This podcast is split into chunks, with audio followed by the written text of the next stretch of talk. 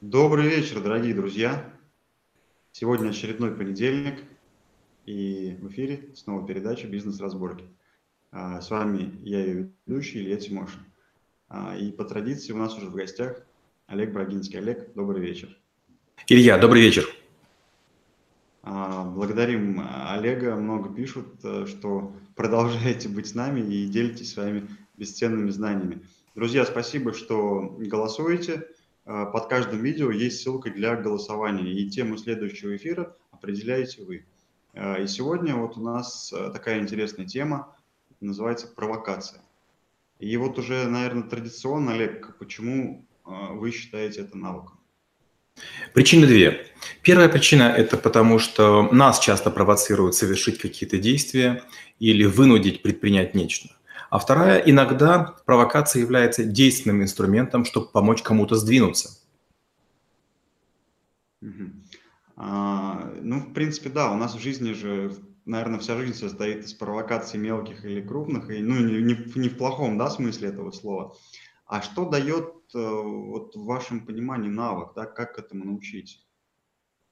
Есть влияние, а есть воздействие. Чем отличается? Влияние – это обычно такое подспутное, постепенное, мелкими шажками движение в ту сторону, в которую вы хотите. Воздействие – это когда вы берете кого-то буквально за плечо или за корпус и поворачиваете. Вот провокация – это резкая такая штука. Провокация переводится с латыни как «вызов». Провокацию часто используют в военном деле, в медицинском деле и в психологии. Например, есть человек, который все время жалуется и говорит: «Плохо мне живется, зарабатывать не могу, бизнес у меня не идет». А тут сразу же вспоминается анекдот. Как-то жалуется человек все время, что у него все плохо, и ангелы услышали и говорят: «Господи, помоги же ему». Бог посмотрел и говорит: «Да пускай он купит билет хотя бы один лотерейный, я-то помогу». А он даже этого не делает. Часто провокация – это как раз какое-то действие, направленное по достижению цели. Угу. То есть получается, даже в какой-то момент, может быть, да, и пространство нас провоцирует на какие-то действия, а мы как это не ведемся на эти провокации, тем самым упуская шанс. То есть надо, получается, еще уметь понимать провокации. Ну вот я бы в эзотерику сильно бы глубоко не шел, потому что я, конечно, знаю ее немножко, но я к ней скептичен. Но да, например, мы это используем в том числе и в эн эл пэ. Скажем, вы опаздываете на электричку или на какую-то важную встречу, и по какой-то причине двери закрываются без вас. В этот момент есть шанс подумать: а может быть, я могу что-нибудь другое сделать, что-то более полезное, а может быть, я там был не нужен. А может быть, так даже было лучше. Но это, скажем так, уже больше к фатализму. А все-таки, когда мы говорим про провокацию, это... Иногда мы можем не заметить того, что делаем нечто по наводке других. Нас могут завести в какую ситуацию нехорошую, скажем, мошенники, скажем, токсичные люди или какие-то уголовные элементы, чиновники. Мы попадаем в ситуацию, с которой нам тяжело выбраться, мы как будто бы в капкане. А с другой стороны, мы можем по отношению к кому-то быть чересчур мягки, требовательны, и человек будет по-прежнему пить из нас кровь и требовать, что вот... посочувствуй мне, а сам делать ничего не будет. Ну, здесь получается провокация – это как некий такой э, меч, да, которым можно защищаться и как бы в принципе убивать. Если мы понимаем, когда э, ну, вызов э, в нашу сторону направлен такой, ну, жесткий, агрессивный, и тогда мы понимаем, как э, противодействовать этому. Да? Или когда явно человеку может быть, э, ну, если мы, например, из хороших побуждений, мы же действуем только с хороших побуждений всегда, нужно кому-то помочь, мы думаем, как правильно спровоцировать, да, его на какие-то действия. Например, человек страдает отдышкой, а мы ему говорим: ну, сходи в спортзал. Естественно, он начинает обижаться. Почему? Потому что он не хотел этого очевидного совета. Он хотел, чтобы сказали: да нет, не такой уж ты там и полный, живи себе на здоровье, ешь дальше свои пончики. А провокация – это когда вдруг оказывается, что он в кругу людей, которые в спортивной форме, начинают играть в волейбол, и ему вдруг перекидывают мяч и говорят: нам не хватает человека, давай с нами работай. Это мягкая провокация или жесткая провокация, когда возникает некая ситуация, и человек говорят: либо ты прыгаешь сейчас с самолета с парашютом, или, извини, ты уже не в нашей компании. Да, когда плавать, да, так есть такой инструмент, учат с лодки на середине речки выбрасывают, и жесткая провокация получается. Хорошо, тогда у меня такой вопрос, ну, возьмем любимую категорию предпринимательскую. И вот здесь как навык, какие первые шаги вы рекомендуете человеку ну, освоить? Может быть, какую информацию впитать первоначально, чтобы ну, немножко разбираться все-таки, да? Как это, вспоминаю фрагмент из фильма, известного «Бригада», да, было. Бывают расклады, когда ты играешь, а бывают, когда тебя там, да, вот чтобы в какие-то моменты понимать, вот с чего лучше начать все-таки осваивать этот навык. Вы не поверите, у меня будет очень банальный совет – начать. Большинство людей ждут, пока они накопят деньги, пока у них появится возможность, пока сложатся звезды, пока появится это, место, которое можно арендовать, бросовое оборудование, и потом они стартанут. Я всегда говорю иначе. Начните бизнес с чего-то маленького, несущественного. Хотите блинчики пеките, хотите делайте сладкую вату. Один из учеников школы траблшутеров вот провел на югах целое лето и там делал корнеры вафельные. То есть он продавал сладости, сам их делал, сам продавал. Так вот он наверняка за это лето узнал о бизнесе больше, чем я пытался ему рассказать целый год. Потому что начать – это означает столкнуться с неплатежами, с отсутствием э, ремонтников, с сложностями, там, санэпидстанция, налоговая, полиция, трудовая инспекция. И вот лучше это начинать в маленьком масштабе, потому что когда бросаешь вообще все деньги, когда у тебя нет за собой парашюта, когда у тебя ресурсов больше нет, к тебе кто-то приходит и говорит, а вот штраф, а вот одно, второе, третье, тут нужны деньги на обслуживание, на сервис, а вот тут вы не заплатили за площадь. И предпринимательство тут же заканчивается. Предпринимателя нужно провоцировать, начинать нечто маленькое. Получается, как это, тяжело в учении, будет легко в бою. Потренировался на маленьком, иди в большую игру играй. Хорошо, если там начал предприниматель на маленьком, но опять же не у всех же получается сразу, да, ну, как и в принципе много людей, большинство людей делают ошибки на первых шагах. Вот. Ну и здесь возникает вопрос-то, вот она здесь провокация, она полезна или нет, потому что кто-то э, испугался, может быть, ну и все, и ушел обратно в домик, и там понятно, что никакие провокации, его никто не тронет, он сидит себе спокойно, ничего не делает, то есть, ну, ушел в бездействие. Как вот здесь, может быть, знаете, как правильно сформулировать? Не испугаться тех падений, а пойти дальше. Вот как использовать провокацию вот эту, которая возникла, там, да, правильно вот этот вызов? Пугаются ведь не, не от ошибок, а от масштабов. Например, если я уже имею ларек и продаю, не знаю, шаурму какую-то или морковку корейскую, крошечный бизнес, я попрошу вас подменить меня на недельку и буду на телефоне доступен, то есть вы будете меня спрашивать, а я вам буду подсказывать, то теоретически через неделю вы поймете суть всего бизнеса.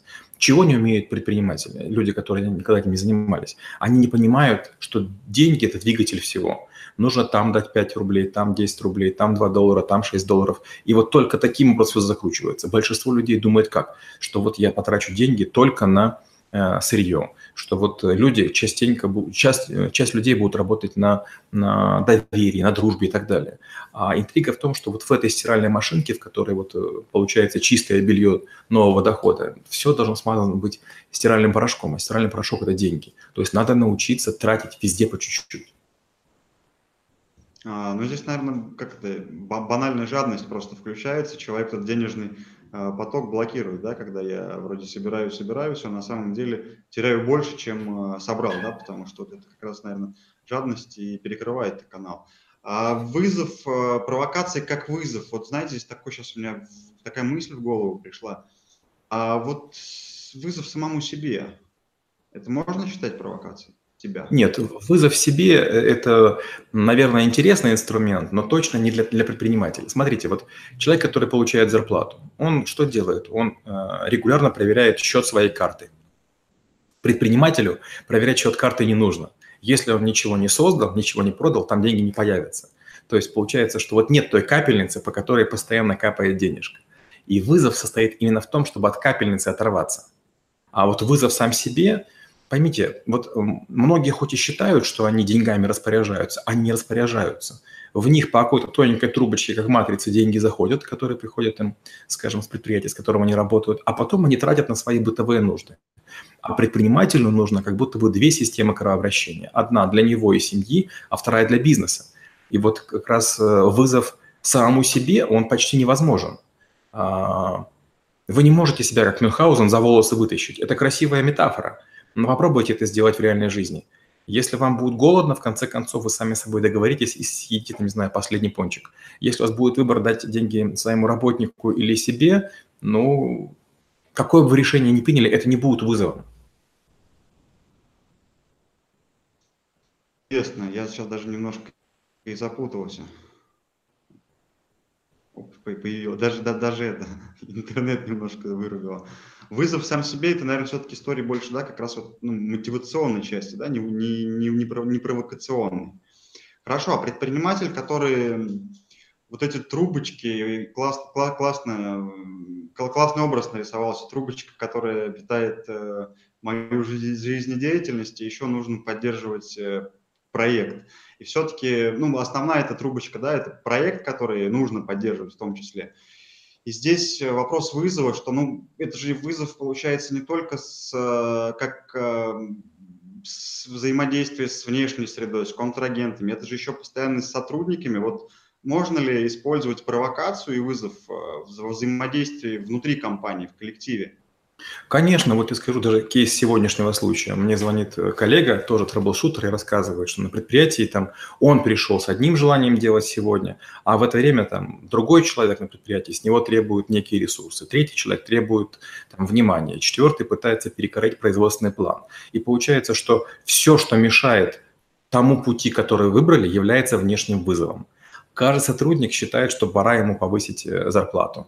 Каждый конструктор считает, что его нужно похвалить и его изделие пустить в производство. Каждый рабочий считает, что ему зажимают, не знаю, там какие-то материалы. Получается, что постоянно предпринимателя раздирают люди, которые от него чего-то хотят.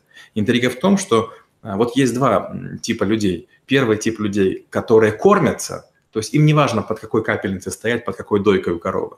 А вторые люди, которые себя представляют корову. И вот вызов состоит в том, что у вас этих вот доек не так-то много, а желающих а, полакомиться тем, что вы можете потенциально дать, невероятное количество. И вот эти люди вас провоцируют. Мне зарплату не повысите, я уйду. Если вы мой проект не примете, значит, я вам не нужен, значит, я отнесу конкурентам. А в это время соперники снижают цены, а в это время наезжает налоговая, а в это время изменяют, изменяются законы, а ваш юрист находится в отпуске.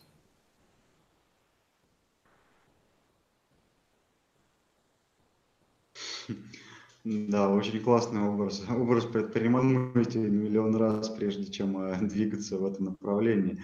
Хорошо, тогда что, скажем так, нужно сделать, это начать действовать, тогда ты прелесть вызовов, которые тебя будут окружать. Да? Начни с маленького, не лезь в большие истории, потому что, ну, чтобы, наверное, не сломаться, как вы правильно сказали, что масштаб пугает, да, вот этих ошибок там и вызовов, наверное, тоже, потому что чем больше компаний или больше ресурсов, все-таки вызовы будут, ну, что больше. Следующим шагом, вот что, по вашему мнению, есть действия, уже пошли вот эти вот трения, постоянные вызовы, там, ну, наверное, человек уже, я не знаю, в какой-то момент хочет сбросить, может быть, все, потому что это же, ну, это должно быть нормы жизни, да, когда это все происходит, и должен к этому относиться, скажем так, спокойно. Вот э, какой следующий шаг, когда это все уже началось, ты находишься в, в этом котле? Uh, у меня есть европейские партнеры, которые говорят такую фразу, что каждый бизнес должен быть готов к продаже в пятницу. То есть необходимо к концу недели подбивать документы, подбивать финансы, подбивать процессы, решения и результаты таким образом, чтобы ты понимал, сколько стоит бизнес, и ты мог его передать. Для меня же вызовом является или провокация самому себя, или провокация других каждый день, чтобы бизнес был готов к продаже. То есть если у вас есть незавершенные дела, которые можно сделать сегодня, а вы приносите на завтра, значит, вы себя провоцируете недостаточно. Многие говорят, вот я там в маленьком чем-то вырос, я пойду в другое. Дело в том, что кармический долг там, бизнесу придется отдать. Или вы полностью отладите свой механизм, свою музыкальную шкатулку, она будет в маленьком масштабе работать. Или вы наклонируете много музыкальных шкатулок, которые все будут ломаться и ремонтироваться.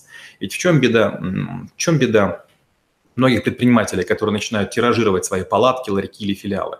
Они бросают себе вызовы, они провоцируют себя на то, чтобы у них был более региональный бизнес, более масштабный, более числовой, но, к сожалению, провокация состоит в том, что а, вот те проблемы, которые они решили, они постоянно их догоняют и кусают за ноги, и они истекают кровью, даже не понимая этого. А, проблемы забирают время, забирают внимание, и они превращают интересную деятельность в необходимость постоянно отбиваться от бездомных дворняк. Получается, здесь, когда мы стали, мы начали действовать, то вызов-то приходит, да, сразу, но мы из-за своей, может быть, некомпетенции и незнаний, да, позволяем этим вызовам увеличиваться, да, не решая систему, а, скажем так, еще, как вы сказали, масштабируем эти, этот вызов сами же, неосознанно, но своими же действиями. И вот здесь, по-вашему, как лучше получается? Лучше все-таки вот в маленькой, в маленькой, пока еще в маленькой стадии компании находится, все четко отстроить, ну, потому что есть же разные истории. Кто-то говорит, что невозможно все отстроить, постоянно будут какие-то провалы, поэтому загоняем трафик, загоняем клиентов, дальше где рвется, там, латаем. Ну, это как бы процесс, мне кажется, неизбежен. Ну, это, наверное, как разные варианты, может быть, развития. Вот по вашему мнению, как здесь лучше двигаться?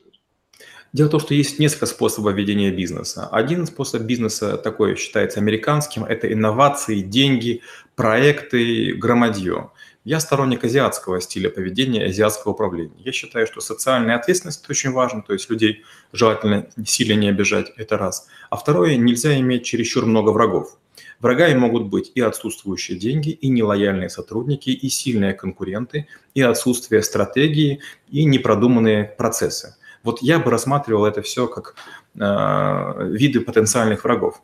Если пытаться не замечать и потом ждать, где прорвется, ну, в конце концов, поэтому большинство компаний и заваливается. Э, японский подход, вот есть такой подход Кайдзен, дай бог, когда-нибудь мы с вами сделаем по нему бизнес-разборки, он говорит о непрерывном совершенствовании. Он говорит о том, что все, что можно, нужно усовершенствовать. Сегодня, завтра, послезавтра, маленькими шажками. Большинство людей что пытается сделать? Купить себе время, купить ресурсы, купить людей. Но иногда кое-что нужно вырастить, кое-что одолжить, кое-что взять не новое. И вот предприниматель всегда хорошо помогает. У меня была такая история, один из владельцев как-то узнал, что я собираюсь покупать э, ноутбук. И он мне говорит: а куда ты старый денешь? Я говорю: ну, вряд ли он кому-то уже нужен. А он мне говорит: отдай мне в компанию. Я подумал: боже мой, человек мультимиллионер, и у меня хочет взять бесплатно ноутбук, который почти ничего не стоит, хотя он сам может купить в своей компании эти ноутбуки, но он думает о том, что таким образом он сэкономит себе время и деньги. И, пожалуй, это скорее предприниматель, чем тот, который швыряется деньгами и, не знаю, покупает всем золотые ноутбуки и серебряные кресла. Ну да, это получается, ну, не, нету ценности, деньги уже как фантики. А это может, можно сюда, интересно, эту историю, скажем так, запихать. Я, кстати, вот сейчас вспомнил, есть, наверное, сделаю небольшую рекламу, классный проект «Додо Пицца», не знаю, слышали вы о нем? Вот, и там Федор, основатель, он летает эконом-классом, потому что вот Из, из истории, как вы говорите, да, что человек предприниматель, который считает деньги. Вот у нас такой, мне кажется, сейчас время, что ли, может быть, которое было, знаете, это вот спекулянт, когда прогнуть поставщика или исполнителя, дать ему меньше зарплату, цену для клиента сделать выше, и вот куча денег, и все. Я, я вот предприниматель. Но это, получается, история больше, наверное, спекулянт, и как раз вот нету человеческого подхода здесь. А классный формат на, на, на такой образ, наверное, купеческий, да, когда мы, понимая ценность сотрудника, мы ему поднимаем зарплату, в то же время мы находимся на рынке, мы просто за счет того, что оптимизируем какие-то процессы, вот, наверное, как вы сказали, что усовершенствуем, да, эту историю. Вот. Эти два направления можно ли вставить, о чем мы говорили сейчас с вами? Ну, по сути, да. По поводу Овчинникова, недавно я рецензировал книгу и даже признал ее лучшей книгой, если не ошибаюсь, июня, из, из того, что я прочел, прочел. То есть я этим человеком, по сути, восхищаюсь, потому что, в отличие от многих инфобизнесменов, он говорит о том, что и я в своем бизнесе испытывал. То есть, читая почти каждую страницу, я видел себя и свои ошибки. По поводу результата экономом, это чушь несусветная по одной простой причине. Если вы снайпер, вы не будете свою винтовку бросать в песок. Если вы конькобежец, вы не будете позволять, чтобы они ржавели. Если вы летаете экономом на длительные расстояния вместо бизнеса, то вы не, не, не отдыхаете. И зачем нужен бизнес? Чтобы можно было поспать. Если вы летите в Америку экономом, вы устанете невероятно. Если вы полетите бизнесом, вы встанете совершенно свеженьким. То есть это скорее кич, вряд ли это имеет смысл. За мозгами своими нужно ухаживать, особенно предпринимателю. То есть он должен хорошо питаться, он должен нормально спать и позволять себе некий уровень комфорта, чтобы главный зарабатывающий инструмент у него был в порядке. Да, это, знаете, это может быть как из истории тоже. Ну, все же будут об этом говорить, да, я вот сделаю такой некий, ну, пиар-ход, да, вот пусть он будет в таком формате. А здесь вы правы, потому что люди пользуются, ну, это, наверное, все-таки мышление бедняка есть, да, когда вот дорогая машина или что-то там, ну, дорогой человек себе купил, и оценивают некий как фантик, а для человека это просто реально вот комфортно для того, чтобы, ну, держать себя в порядке и, ну, находиться в постоянном тонусе, создать вокруг себя комфортные условия. А вот э, хорошо, когда у нас есть понимание системы, по какой мы действуем, у нас э, мы отлаживаем микро-микро э, нашу компанию уже, ну, до идеала, наверное, нельзя довести, но с пониманием, что это будет работать. И потом начинаем это расширяться. А следующее, с чем мы можем столкнуться, или какие ошибки стандартные, ну, на этом пути нас ждут? А вот тут как раз нужно заниматься антипровокациями. То есть как только э, ваши люди понимают, что вы более-менее успокоились, когда потоки денежные, потоки ресурсные, сырьевые, товары, услуги начинают более-менее нормально ходить, у вас появляется прибыль. И ваша прибыль провоцирует окружающих людей вот на что. Они начинают думать, что они же участвуют. Юрист считает, что если бы не его договора, не было бы чего-то. Бухгалтер полагает так, что он отбил э, штраф у налоговой. То есть он не думает о том, что это его обычная деятельность, а он отвечает за заслугу. И каждый приходит к вам и говорит: а я хочу больше. И в чем состоит провокация? В том, что вас провоцируют поднять зарплату. И если вы неопытный человек, вы это сделаете, но повышение зарплаты кому-то провоцирует весь основной коллектив думать о том, что они недооценены. И вы запускаете волну постоянного роста зарплат. И вот чтобы этого не было, вам нужно как можно скорее все-таки получить мышление предпринимателя. Предприниматель всегда готов платить процент от будущей прибыли. Если вы себя окружите людьми, которые получают высокие зарплаты, вы никогда не станете предпринимателем. В системах, в которых я работал, всегда было очень простое правило. Чем больше зарабатывает организация, чем больше, тем больше зарабатывают топы. Но если предприятие не зарабатывает хотя бы на одну миллионную долю процента, план не выполняет, то все топы не получают премии. И таким образом топы были готовы помогать кому угодно, только для того, чтобы у всех все получилось. Это правильная система. То есть платить нужно из будущей прибыли, а не из того, что вы ранее заработали. Mm-hmm. То есть, да, получается, тогда уже, когда вы разрослись, у вас есть несколько огородиков, каждый топ отвечает за свой огородик. А вообще, вот, ну, интересное достаточно мнение, по-вашему, лучше вообще весь, ну, всю команду свою содержать, скажем так, на проценте большей частью, да, или... или... Ну, во-первых, когда это возможно. Скажем, того же бухгалтера трудно посадить на процент, потому что от него ничего не влияет. Но ему можно стать кей пи ай, допустим, там...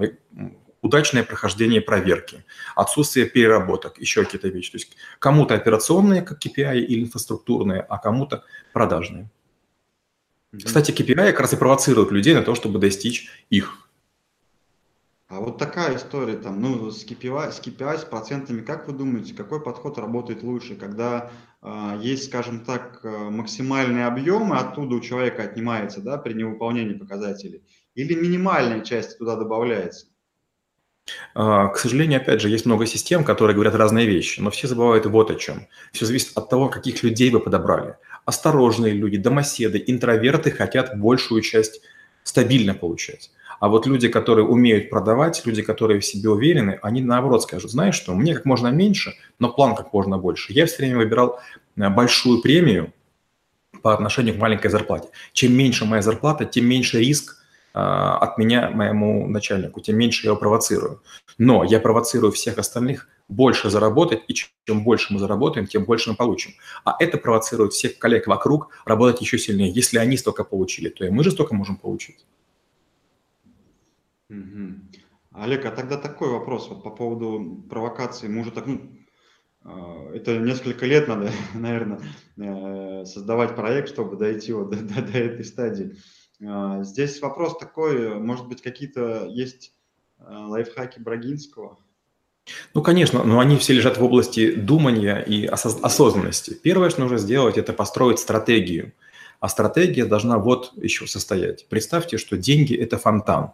Они где-то образуются, и потом вы должны их тратить. Вы должны тратить их на, на людей, на аренду, на налоги, на программы, на оборудование, ну, на много что. И получается, сначала попробуйте потратить эти деньги и понять, что останется в конце.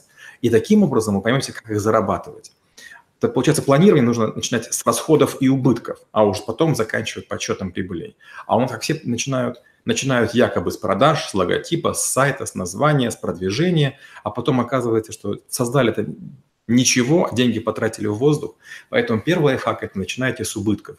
Меня этому научили во Франкфурте. в девяносто третьем году, что бизнес начинается с того, что вы оцениваете максимальные риски и величину потенциальных потерь. А, а, а еще? Следующее нужно понять э, зависимости, так называемые драйверы роста. Например, если вы посадите больше швей-мотористок, будете делать больше джинсов, это поможет? Или если вы, например, э, не только будете делать джинсы, но еще и футболки. То есть вам нужно понять все зависимости, которые будут каким-то образом влиять на ваши показатели. Например, при привлечении каждого дополнительного человека вам стоит, например, X денег, но совокупная прибыль вырастает до Y. Это вторая хитрость. А третья хитрость – нужно понять предельные масштабы. То есть, например, если вы сегодня снимаете там, помещение двести квадратных метров, вы туда не можете посадить двести человек. То есть вам нужно понимать, что при каком-то триггере, допустим, там пятьдесят человек в этом помещении или тридцать пять, если вы хотите дальше развиваться, у вас начинает некий скачок, и этот скачок – это не добавление одного человека, а это добавление и одного человека, и помещения, и, по сути, необходимость его заполнения. Вот такие три лайфхака. Угу. Хорошо. Провокация как вызов достаточно интересно э, с точки зрения предпринимателя, потому что вот э, сейчас у меня тоже есть, ну, благодаря вам опять сложилось, такая интересная картинка, что мы все-таки все делаем не так, у нас получается провокация какая-то такая. Мы создаем себе больше вызовов и больше вот неприятных ситуаций, тем самым провоцируя себя на какой-то негатив. И, наверное, все-таки здесь получается, что мы расшатываем себе эмоциональный фон, наверное, да, и уже не можем адекватно как-то на все это реагировать. Вот здесь при огромном количестве вызовов, все-таки, мне кажется, это вот... Мало кто людей делает, как вы говорите, там стратегию из расходов просчитывают. У нас такие предприниматели, которые на коленке придумали и пошли с шашкой махать налево и направо. И потом вот сейчас понимаю, что почему возникает столько-столько проблем, потому что как раз вот эти вызовы люди сами себе формируют. Но есть такая точка, не знаю, она может быть, наверное, критическая, когда вот эмоциональный фон настолько зашкаливает, что многих людей... сносят, бывают разные вот, негативные истории, там алкоголь, наркотики или еще куда-то, потому что он уже ну, не справляется с этим и его ломает. Вот на таких критических точках, к сожалению, ну, много людей тоже находится. Вот здесь, не знаю, спасательный круг от вас, вот, что им делать, как им выйти оттуда, что ли? Вот, давайте, давайте сделаем шаг назад. Скажем, если девушка в короткой юбке и полуоткрытой грудью будет вечером как-то ходить и сильно вилять бедрами, это будет провоцировать людей вокруг, там, мужчин озабоченных? Наверное, будет. Если предприниматель начинает форсить, деньгами швырять, а при этом платит мало налогов, это будет провоцировать силовые структуры? Также здесь. С другой стороны, если у человека есть деньги, он приходит в ресторан, и в какой-то момент его ресторан провоцирует. А вот дорогое вино, а вот дорогая еда. А ну-ка покажи, а докажешь ты можешь. И получается, что мы на провокацию ведемся, потому что слабы. Есть такое изречение у духовников: плоть слаба. То есть нас можно на понты взять. Почему ты покупаешь Prado, если ты можешь ездить на велосипеде? Только потому, что ты хочешь кому-то доказать что-то. То есть ты компенсируешь свои комплексы. Почему ты начинаешь там, наркотики употреблять? Потому что друзья употребляют. Потому что это кайф невероятный. Почему-то хватает одним футбола или, там, не знаю, хоккея, или, там, не знаю, э, серфинга для того, чтобы адреналин выплеснуть, а другим нужно обязательно наркотики. Это означает всего лишь, что люди восприимчивы к провокациям, и для них провокаторы – это... по сути, поводыри в тот мир, в который им не нужен. Есть, скажем, недалеко от, от места, где находится школа траблшутеров, известный очень клуб. И там постоянно длинные очереди. И ходят специальные люди, пытаются какие-то таблетки, амфетамины.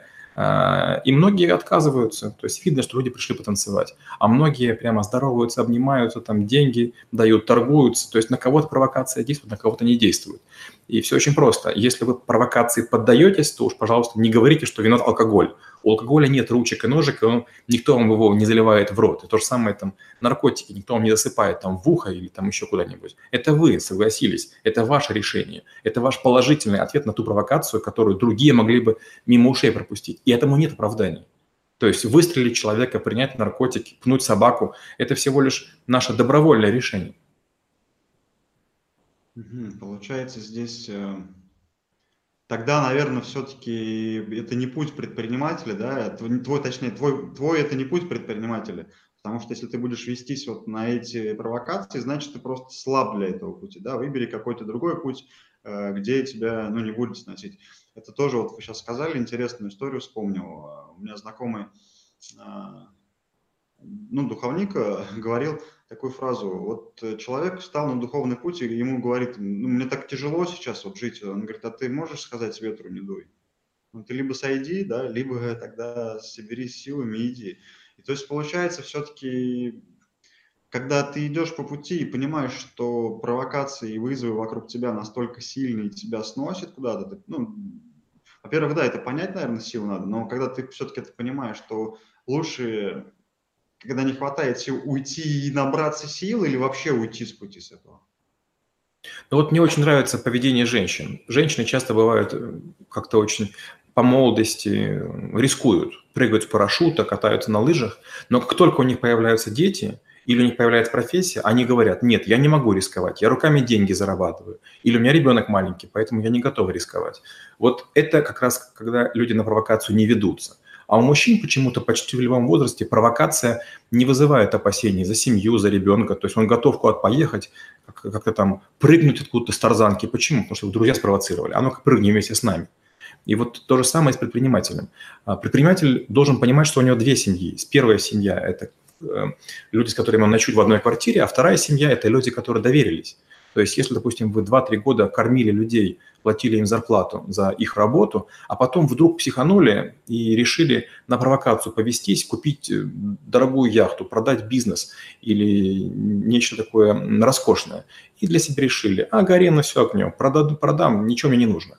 Вы на провокацию повелись, но вы же своих детей наказали, тех людей, которые на вас работали, которые верили, у них были планы, у них были кредиты. То есть они на провокации не велись жизненные, они с вами работали, конкурентам не уходили, пытались сделать свою работу. А вы вдруг говорите, нет, ребята, знаете что, а мне на вас наплевать.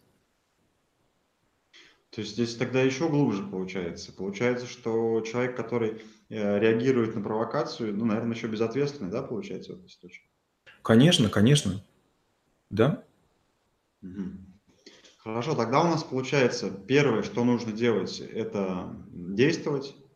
Дальше в действии мы должны, наверное, сформировать для себя зрелость и ответственность, да, чтобы провокации, те, которые будут у нас возникать и с внешней средой нашего проекта, и внутри коллектива, мы реагировали, скажем так, адекватно и зрело, понимая всю ответственность, да, за каждое наше действие.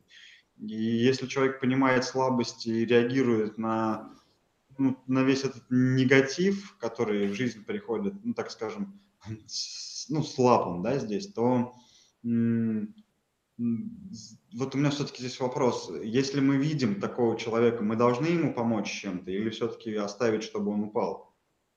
Я сторонник того, что никому давать советы не нужно. Скажем, многие бизнесмены соглашаются, когда им говорят юристы, а давай-ка мы вот так уголок срежем. Или бухгалтеры говорят, а давай мы там налоги не заплатим. Я глубоко верю, что Бог не фраер, и он все видит.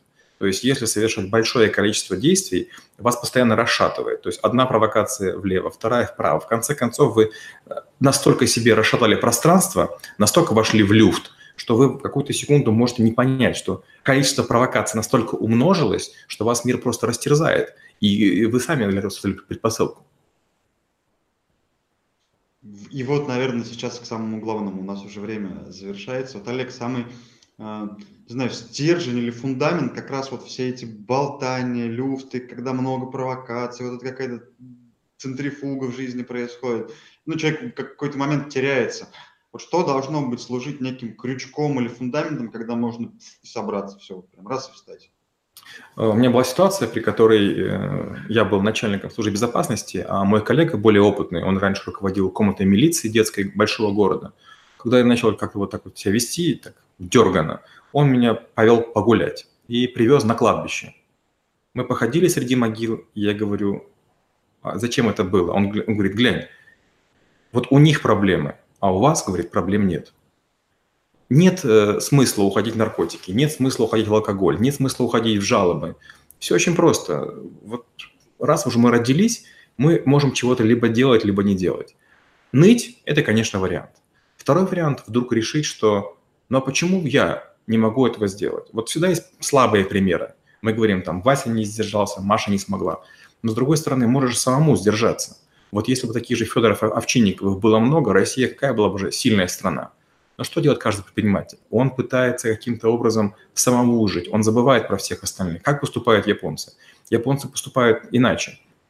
Японцы не пытаются, будучи начальниками, каким-то образом там себе какие-то большие кабинеты, большие машины. Наоборот, они говорят, я шеф компании, у меня мой день вторник, я во вторник буду мыть унитаз. Унитазы там, допустим, в мужском туалете. То есть они снисходят для того, чтобы быть со всеми. А что делаем мы? Нас провоцирует богатство, нас провоцируют возможности, и мы поднимаемся над остальными. Наоборот, чем больше провокаций, тем мы должны быть проще, тем мы должны быть продуманнее и понимать, что все ведь вернется, стоится. Да, и вот как раз, наверное, на этой, на этой нотке можно завершить, потому что получается, что просто будьте человеком, да, в любой ситуации. Да. И, друзья, о, надо, надо подвести итог, а я что-то прям так, так мы все-таки дошли до, до, до фундамента. А, провокации, на самом деле, вызовов в жизни, ну, они, не знаю, такое количество, и чем больше мы узнаем, мы получаем знания, информации, тем их становится еще больше. Самое важное, вот сохраняйте этот фундамент, вашу человечность, она вам поможет удержать себя в те моменты, когда внешние какие-то крючки или картинки будут вас цеплять. И очень важно из этого действовать не для людей, не сформировать какой-то образ или картинку, не нужно казаться, а просто будьте собой и вот несите это сквозь все эти испытания и вызовы.